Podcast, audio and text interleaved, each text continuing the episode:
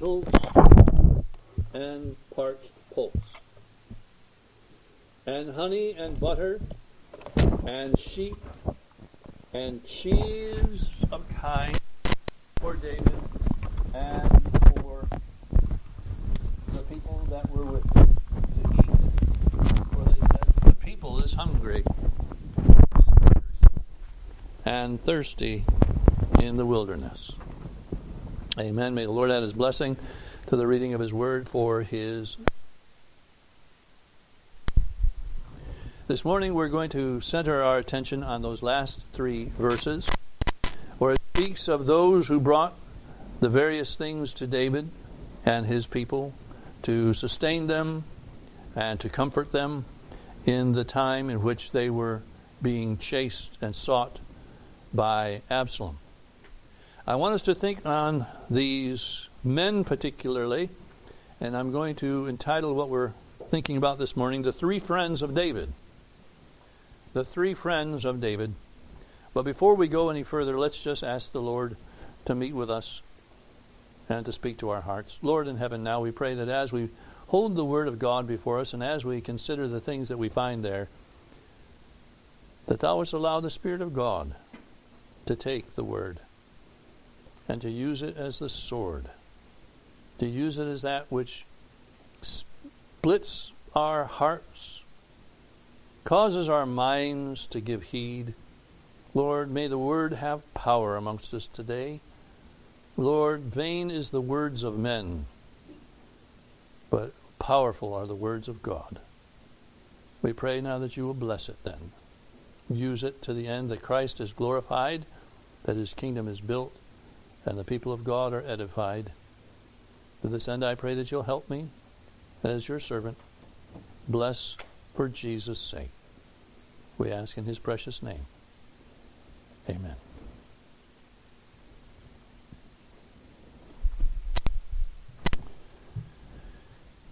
We have here in 2 Samuel 17, at the end of the chapter, the account of these three men who had banded together to come to David. We don't know necessarily whether this was a concerted thing, that they had talked to each other and determined that they were going to come at the same time uh, each one bringing certain wares and certain provisions.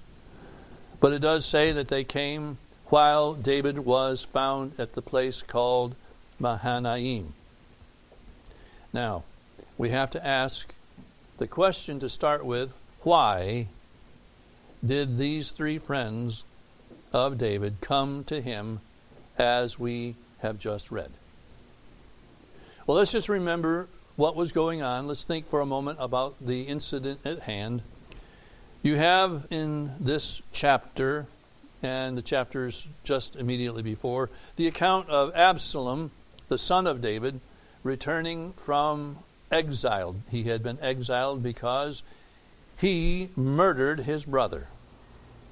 Of course, his brother was a heinous sinner as well, who had abused Absalom's sister Absalom, in wrath, then purposed in himself that he would take vengeance against Amnon. And at a certain point, when they were together at a banquet, so to speak, Absalom tells those that are his servants to smite Amnon, and they do. Amnon dies, and Absalom flees the uh, the city of Jerusalem and is in exile. But here, because of the efforts of Joab and some of the others that were in Israel, Absalom returns to Jerusalem and is now also accepted by the king after a period of time. It wasn't right away that David saw him, it was a couple of years before David even saw him. But he was eventually accepted and then Absalom sets out on a bit of a mission. He has in his mind the idea I think it would be better for everyone concerned, me particularly, if I were king. So he sets out to steal the throne from his father, and he does that by first setting out to steal the hearts of the children of Israel. And he does so by being very charismatic before them, very um, bubbly, loving type of thing, and always commenting, Oh, if I were but the judge in this land, you all would have it easy. Things would be put right. Oh, things would not be as they are. You wouldn't have to worry about the burdens that my father imposes on you. How much better things would be if only I were the judge. Um, remove the word judge. He was really meaning if I were the king, because the judge in the land was the king. Absalom was an exceptionally handsome and charismatic man. I won't go into all of that, but there were few that could be compared to him. He was not only goodly to look to, he was somebody that by his personality just won you right over. Well, he was successful in starting to steal the hearts of the people of Israel. And there was with him a number that joined in conspiracy against David to the point where David actually had to flee from Jerusalem because it was declared that Absalom reigns in Hebron, which was a place where David first became king. And then Absalom starts his way toward Jerusalem. David and the people there have to flee or else be captured and killed. It says of David that he fled to the east, he fled to the Jordan River, and then he passed over the Jordan River into an area called Gilead. Now, Gilead is not just one little city or even one little province, Gilead is a region, the whole eastern region that is on the east side of the Jordan River is called Gilead. David passes over into Gilead, and Absalom pursues. And we read this morning in our reading that Absalom also passed over into Gilead. David, in the continuance of his flight, comes to a city called Mahanaim, which is in the northward part of Gilead, right close to a river that's called the Jabbok River, a river that flowed westward out of the land of Syria and eventually joined in with the Jordan River. Mahanaim is a place of particular note. And perhaps you think in your mind, you know, I think I've heard before that name before in other verses in the scripture. You would have. In Genesis chapter 32, it was this place where it says that Jacob met the angels of God before he began his march toward Canaan and the renewal of acquaintance with his brother Esau. In fact, it was Jacob that named this place. The word Mahanaim really means two camps.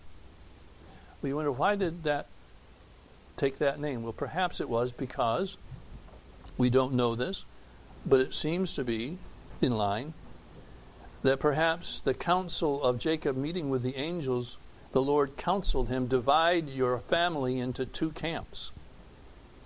One with Rachel and her children, the other with Leah and her children, and have them pass on that way before your brother Esau. So you have this referred to in the early parts of the scripture. In Joshua chapter 21, it identifies Mahanaim as one of the cities of refuge on the eastern side of the Jordan. And I say, given what we're talking about, this is not a point of insignificance.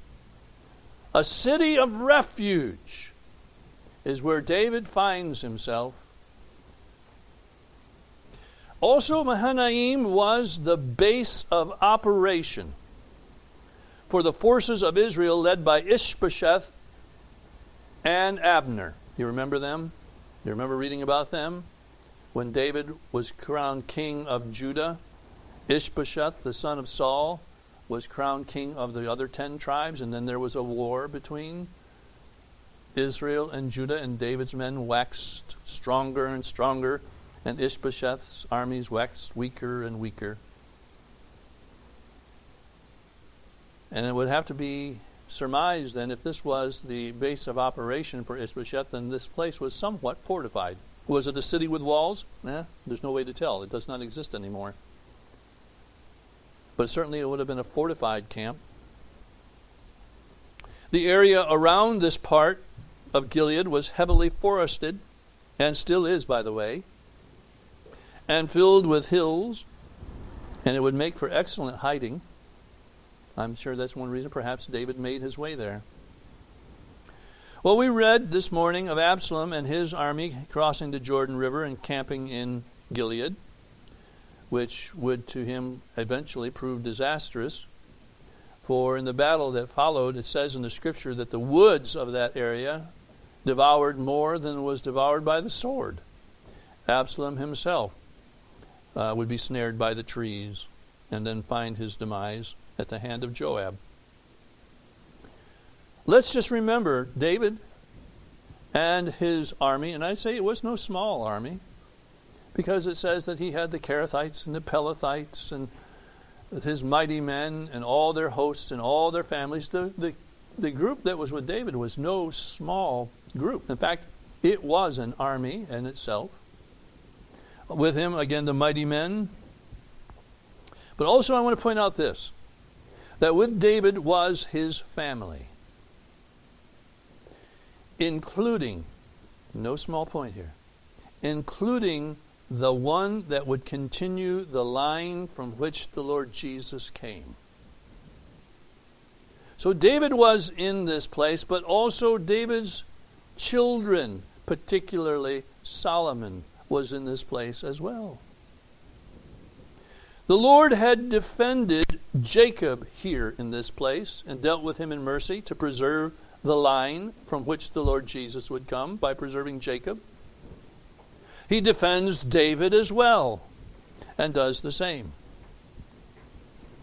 Now, again, I say this was most likely a fortified camp, a camp that evidently had some walls, for David had a room over the gate and later sat in the gate.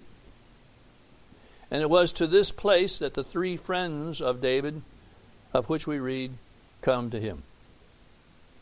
The point I want to make is this they brought abundance. They bring enough feed and comfort an army. We cannot imagine, there's no way to imagine the immense offering that this is that was given of these men. It was enough to comfort and to well nourish David's army.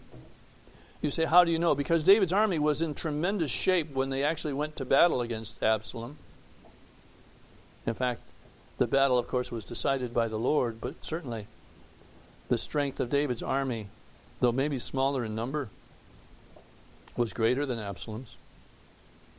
But I want you to understand that the account that we have here falls short of the real setting of the picture of what we have here.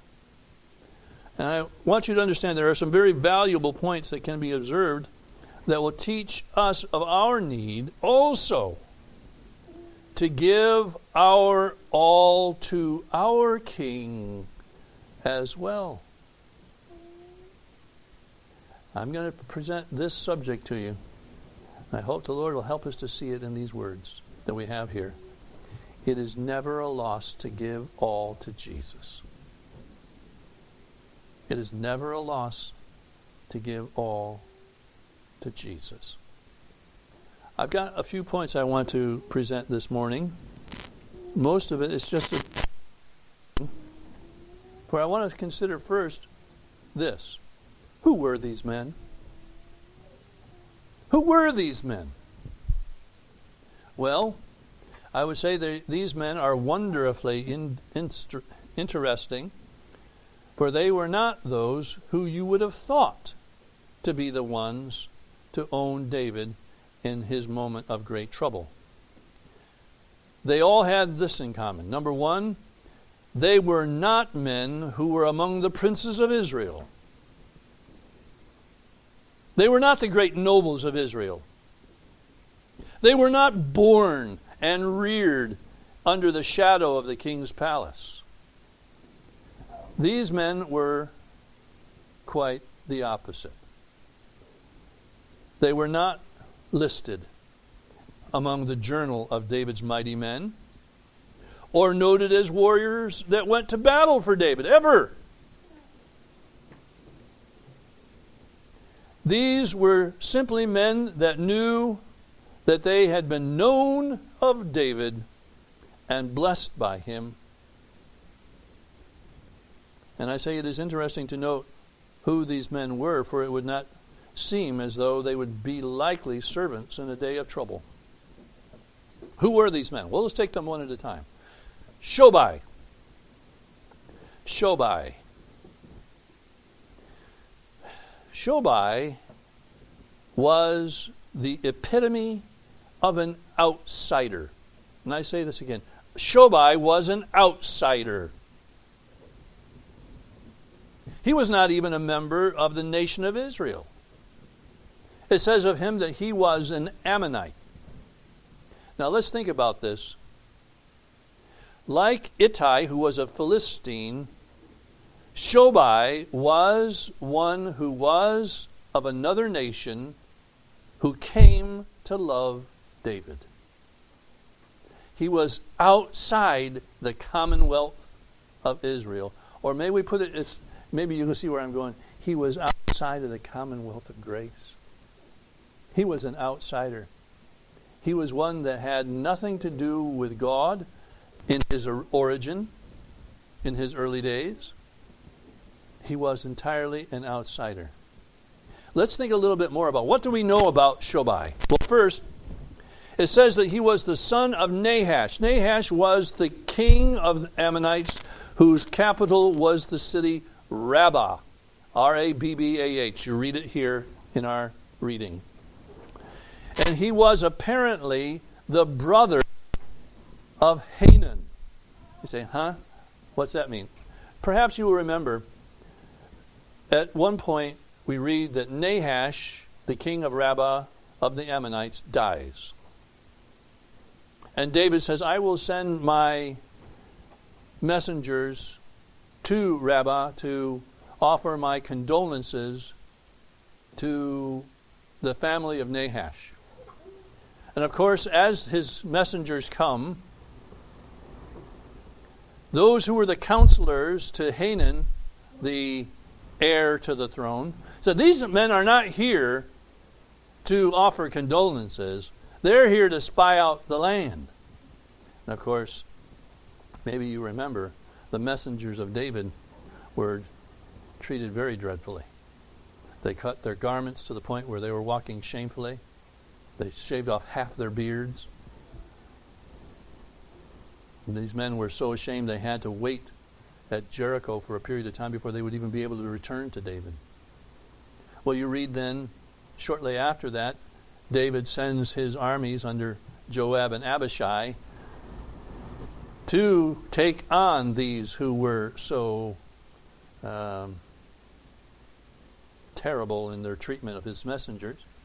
And of course, the Ammonites then they go out and hire the Syrians. The Syrians were mercenaries. And of course, you had then Joab and Abishai having to fight two fronts. But the battle goes the way of David's men. The Syrians are routed, the Ammonites flee. And eventually, Joab comes and lays siege then to the city of Rabbah. Do you know what happened at that time? David's great sin. And it was before the city of Rabbah as Joab was taking this place, a place where Shobai perhaps was even living in. He was in that city maybe, and at that time you find David's great sin and the murder of Uriah the Hittite before the walls of Rabbah. Well, the city succumbs to the, the, the, siege eventually, and Joab sends word to David, You better come down here quick, because if I take the city, it's going to be called after my name. You come and take this city. So David comes down, and the city is taken. And it would appear then that eventually, after the city is taken, that Shobai was installed by David as governor of Rabbah. Rabbah was also known in Scripture as the place that was that was uh, where Og's bedstead was to be found. Do you remember that from the book of Exodus? Og, the opponent to the people of Israel, as they came out of the land of Egypt, he had a great iron bed. You wonder why something like that would be remembered, but had an iron bed. Well, that's where did he have his iron bed? He had it at Rabbah. Now, you might think, I want you to think about this with me. You might think it would seem that Shobai would have a natural resentment against David and would love to see David overthrown for all the things that David did to his people, to his city, and the fact that they were in servitude to the kingdom of Israel. That's what you might think. This man was the epitome of an outsider. But it was not the case, was it? It was not the case. You say, why? I'm just going to say this to you. You know, it is possible for a work to be done in the heart of an outsider to the realm of the king that transforms everything for him. You can be an outsider to the kingdom of the Lord Jesus. You can be one who said, you know what, I used to walk in a way that was diametrically opposed to the King, to the Lord Jesus. And maybe that means that the Lord won't accept me. No, sir. No, even an outsider, one who is a rebel, one who is an idolater, can be owned by the king, can love the king, I want you to think a little bit further about the Ammonites to prove who this man was. The Ammonites were a grossly sinful and idolatrous people. It was their god, Molech, that Solomon came to worship. This was the god to which King Manasseh made his children go through the fire in sacrifice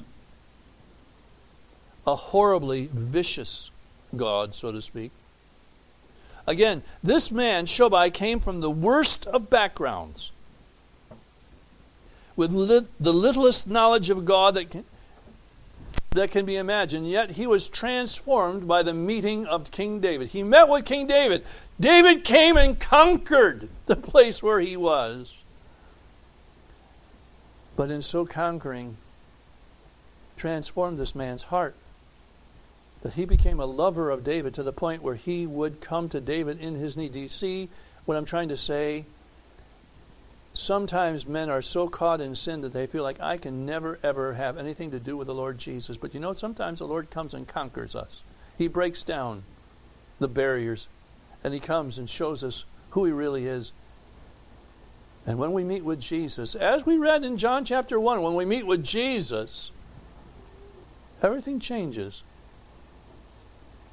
this man was transformed. And what he brought to Rabbi, uh, Rabbah, or from Rabbah, what he brought from Rabbah to Mahanaim was sufficient to supply an army.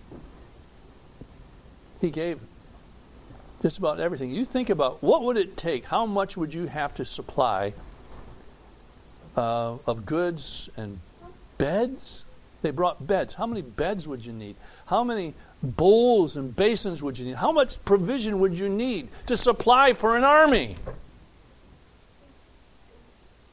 Boy, if you brought what was really needed, you might, well, you might bankrupt yourself. Well, Shobai didn't care. I'm bringing it all to the king. Then you have another man whose name was Machir. Machir was a man who came from the place called Lo Debar. Now, do you remember when the children of Israel came into this land of Gilead before they actually entered into the land of Canaan? That there were two and a half tribes that say, We want to stay on the east side of the Jordan River because we find that it is a place of great pasture. We are very, very satisfied with this side of the river. We'll help you when you go over to fight the Canaanites. We'll send our men, but we're going to stay and make our inheritance this land of Gilead, a place that was known for excellent pasture. But you know what Lodabar means? No pasture. Huh? Yes. Lodabar, in this place where everything is known to be filled with pasture land, here you have this area within that that says there's no pasture here. In other words, this is a place of very little resource. It's also possible that Machir might have been of the house of Saul, or at least had some tie to it.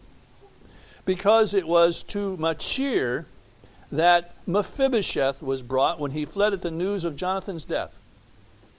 And Machir took guardianship of Mephibosheth as he grew up. Now, we could think of a couple reasons that you might think that Machir would not want to support David. Number one, he, like Shimei, the man who cursed David as David went out from Jerusalem, might like to see the successor of, of Saul fall flat on his face. Also, he was not a part of Jerusalem. He was not a part of that court of David. He was not somebody who lived over on the west side of the Jordan. He was a separate one who didn't have anything to do with David or his people at that point. He was not involved in the life of the king's city. Now, again, we can't make much of the name of the place where he lived, but we can make this observation. Though a man may be filled with reasons why he would not want to have anything to do with the king, and further may live in a place where there is little on which to be fed, knowing the king changes everything. He lived in Lodabar. There was not a pasture. There was not much resources there. There was not a lot that you're going to find growing around the place that he could harvest and take to David. It was going to be something that all that he brought had to be brought into him first. It was for him of acquiring in order to bring. Oh, but here's a point. This is what I want us to think about. What you have to offer Jesus will not be what the Lord looks at in the day when sin is reckoned with. What you may have done that is meritorious will not count. The matter is this Did you come to the king? That's the important thing. Will you arise and go to the king? Now, there's a question that we all can ask of ourselves. I may not be very much. I may not have very much. I may not have talents. I may not have great intellect. I may not have much of anything. Not any resources. I, I come from low Lodabar. That does not matter. The question is will you go to Jesus? Will you come to Jesus and embrace him as your king? Will you make him your Lord? Will you ask for him to take away your sins, to wash your sin and save your soul? Machir was a man who came from a place that the name of the place, no pasture. Don't have anything. Then you have the third man whose name was Barzillai. The scripture says of Barzillai that he was a venerable and honorable man. In biblical terms, he was a very aged man. It says that he was 80 years old. Now, we all know that 80 is just where life begins. Um, but for biblical terms, he it says that he was an aged man. I will mention that in a moment. It does say that he was a great man, he was wealthy. But here's the point he was nearing his last. You think about it. If a man is nearing his last, he's at his end, so to speak, of his days you wouldn't blame him if he sought comfort in his last days. What he had around him, the things that he had in hand. You don't say, well, you know, he's making himself comfortable in these his last days. He also, you would have to say this, he might wish to protect his home and family from what appeared to be the certain end of David. an older man. He has his family, his children, his grandchildren, maybe at that point, even his great grandchildren. Would he not want to protect them from what he would see would be the certain retribution by Absalom if he supported David? Wouldn't he want to protect his family? And certainly, you'd have to say this he was a man of limited strength and little use as an ally in battle. The point, which, by the way, let me just mention to you, Barzillai means literally of iron. There was something in this man that was iron like. And it wasn't necessarily his physical strength, but it was his heart, his love for the king. My point to you is this the Lord is not looking for great strength, He's not looking for great natural usefulness. He is looking for a heart that loves Him and wants to be with Him. That's what our God looks for. Barzillai shows immense love for David.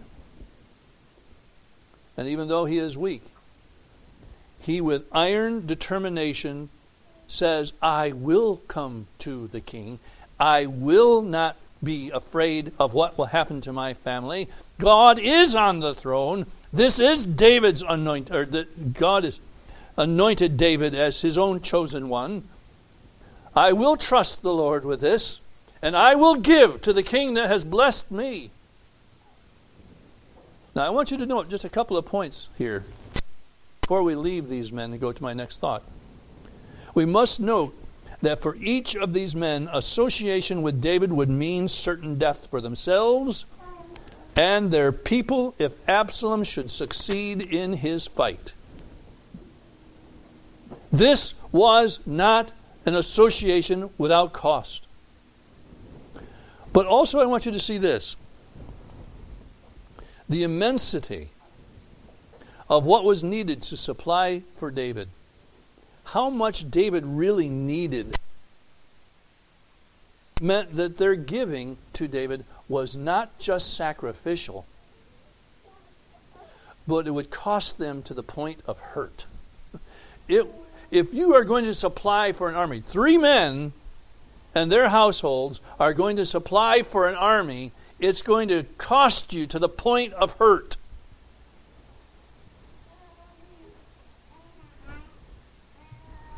Jesus comments to this, doesn't he?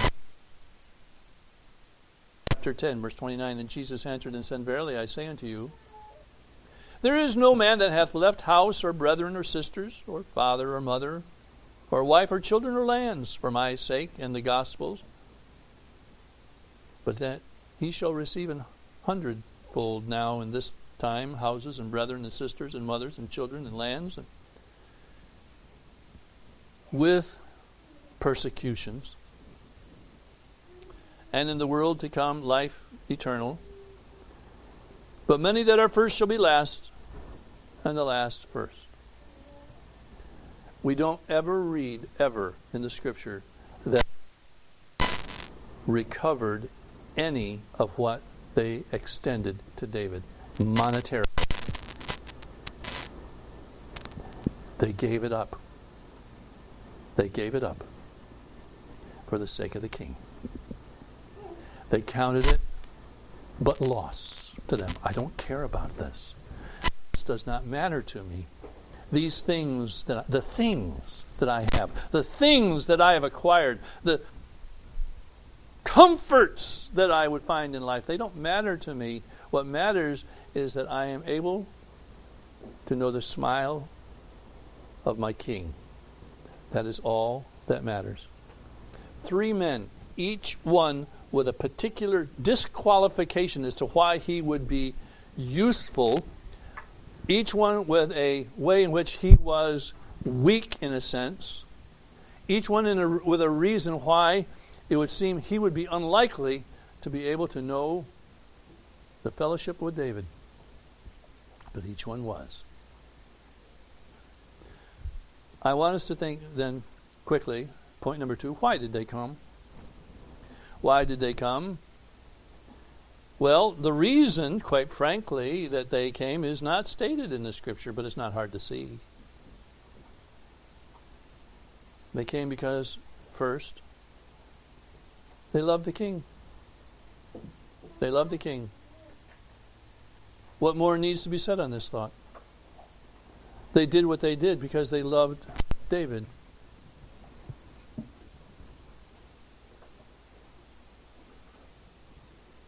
If a man loves Jesus, he will want to be where Jesus is, no matter what it costs. A man who loves the king will count all things lost for the wonder of knowing the king. Isn't that what Paul says? Chapter 3. Yea, doubtless I count all things but loss for the excellency of the knowledge of Christ Jesus my Lord, for whom I have suffered the loss of all things, and do count them but dung, that I may win Christ Oh, may we understand that their love for Christ and their support for David, their love for David, their support for David, marked them indelibly. They were never going to be seen as anything else but a threat and a scourge to the enemies of the king to, to Absalom, to Amasa, to any of these others that were coming after them, they were going to be counted as a threat. And if they were not killed outright, they certainly would be persecuted terribly. It didn't sway them. They belonged to David. Should we expect anything less? Well, secondly, I would say this true of ourselves, but true of them. Our lives are too short to give any to anything but the king. Our lives are too short to give ourselves or what we have to anything else but the king. You know, men will dedicate themselves to all sorts of things in this life for all sorts of reasons. They do so through their work, uh, they dedicate themselves to various things for the sake of power or acclaim or education or wealth, etc. Men will give of their resources willingly to obtain what their hearts are set on. What was our memory verse that we didn't remember to say this morning? Do you know what it is? Should we say it now? What is our memory? Colossians 3 1 and 2. What is it? If you then be risen with Christ, seek those things which are above, where Christ sitteth on the right hand of God. Set your affection on things above, not on things on. There it is. Life is too short for us to set our affection on things in this world because they're all going to be passing away. And by the way, you are too. Your time here is but just paper. You're only here for a minute. Why are you giving yourself to all the things that are else's very shortly? But the relationship that you have with the King, that lasts forever. What you have with Jesus Christ, that which you are forging with Christ, is forever. Well, another reason. I believe these men believed with all their heart that the king's cause will prevail. They believed that David's cause would prevail. Now, call this faith. They had a confidence that God was on the side of the king. They had faith in the character of God. God will be faithful to those that He has chosen. He will not prove otherwise. He will not be seen otherwise. He'll never, even for a second, be thought otherwise. He is faithful to those that are His. David was His. God will be faithful. Faithfulness to the faithfulness of God to His word to David would certainly prevail in spite of all the appearances. We too should set our minds in such a frame Will the Lord be unfaithful? in the things that He has said to us? Will the Lord Jesus know the victory in the building of His kingdom?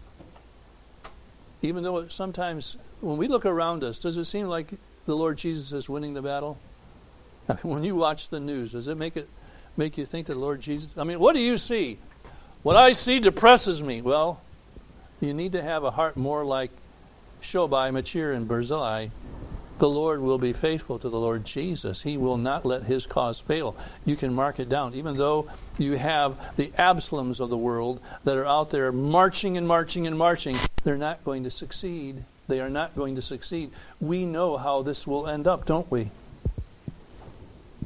These men, I believe, in their hearts believed in the Lord God and that all things would play out as it has been promised to David. They trusted their lives, their families, their all to that belief. Well, my last thought is this what was the outcome? Or we may put it this way what was gained? By these men, these three friends of David, what was gained? Well, what you do not read is that these men were exalted to great heights of honor and power. No, you don't read that, do you? You don't see that these men were made the chief ruler over Gilead or something. You don't read any of that, do you? We also do not read that the cost that they expended was ever recovered. You don't read that either. What they gave up, there's no indication they ever got it back. We must not think that serving our King will only cost us. Don't let that go through your mind. What we lose in this world's goods for the sake of Christ is not important because what we gain from Him is far more. These men gained the King. They gained the King. They gained the blessing, the presence, and the fellowship of David. And for them, this is something that would never be lost, never ever be lost.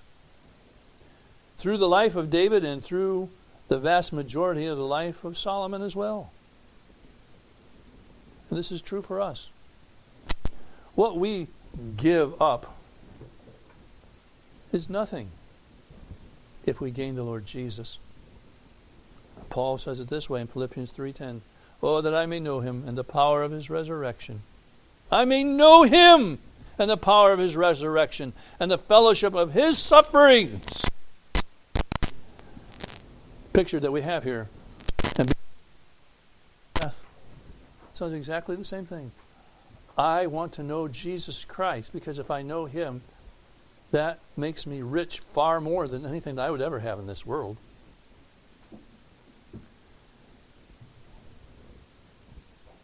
Let me say this to you, young person. If the Lord ever leads you to the place where you're going to want to serve Him, what you give up in this life, and by the way, there are many things that you can give up, not just money, not just opportunities to have a certain kind of vocation. You can give up all kinds of things. And one of the things that Paul was saying is one thing that he had to give up was the acceptance of a large part of the people that were around him. He suffered persecutions for Christ. He went through sufferings for Christ.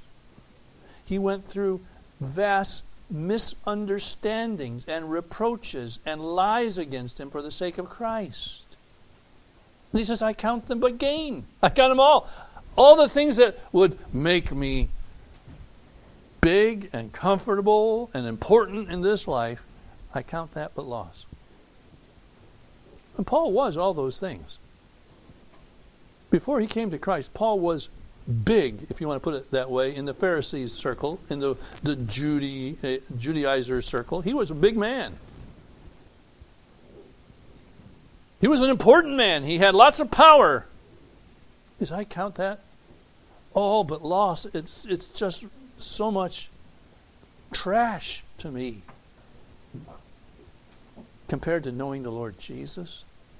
compared to what I have because I know the Lord Jesus? He gains the person. These men gained the king. They also gained, secondly, and I'm done with this, satisfaction. They could rest in peace knowing that they did not only do the right and good thing, they did the honored thing. They served in faithfulness. They were faithful. You can rest in your faithfulness. Not that you congratulate yourself, but it is a satisfying thing to be able to serve the Lord Jesus.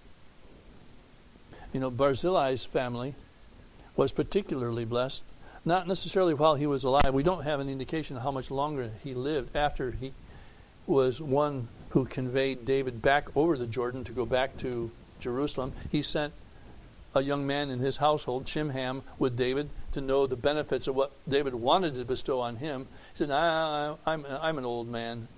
Let me go back and die in my own city, in my own bed, amongst my own people. I can't hear anymore. I can't see anymore. I can't taste anymore. The things of life that would have been the pleasures of young people. I've had my time. Now I want to just go home and I want to die in my own bed and be buried with my own people. We don't know how much longer he lived after that. But it does say in the scriptures, not long afterwards, that David, in his to Solomon, made king. He said, "You make sure, you make sure that you remember the family of Barzillai. You got some other people you need to remember too, but in contrast to what needs to happen to them, sure that."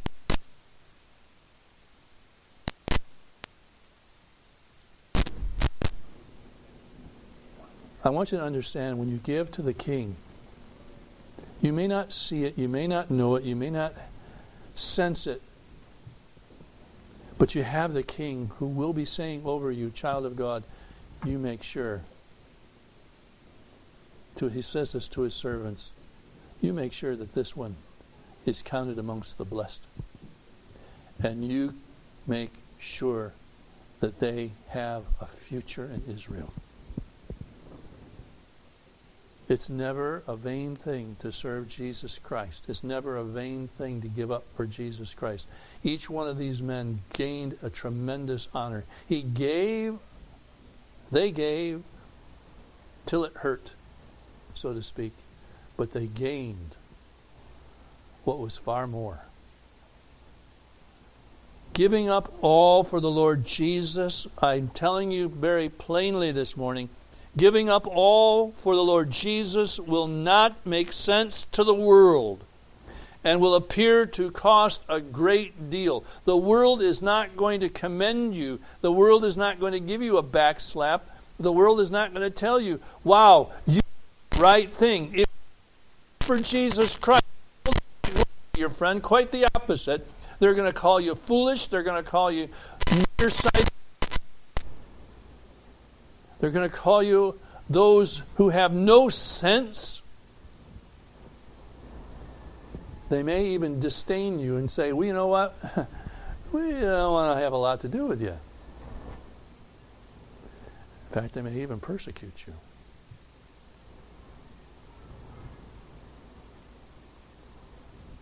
But the point of it is, I want us to keep this in mind. At the end of it all is the smile of Jesus. At the end of it all, for these three, was the smile of David. For us, it is the smile of Christ. Oh, may the Lord help us. May He help us to realize that this world is not what we need to work for. Take the world, but give me Jesus.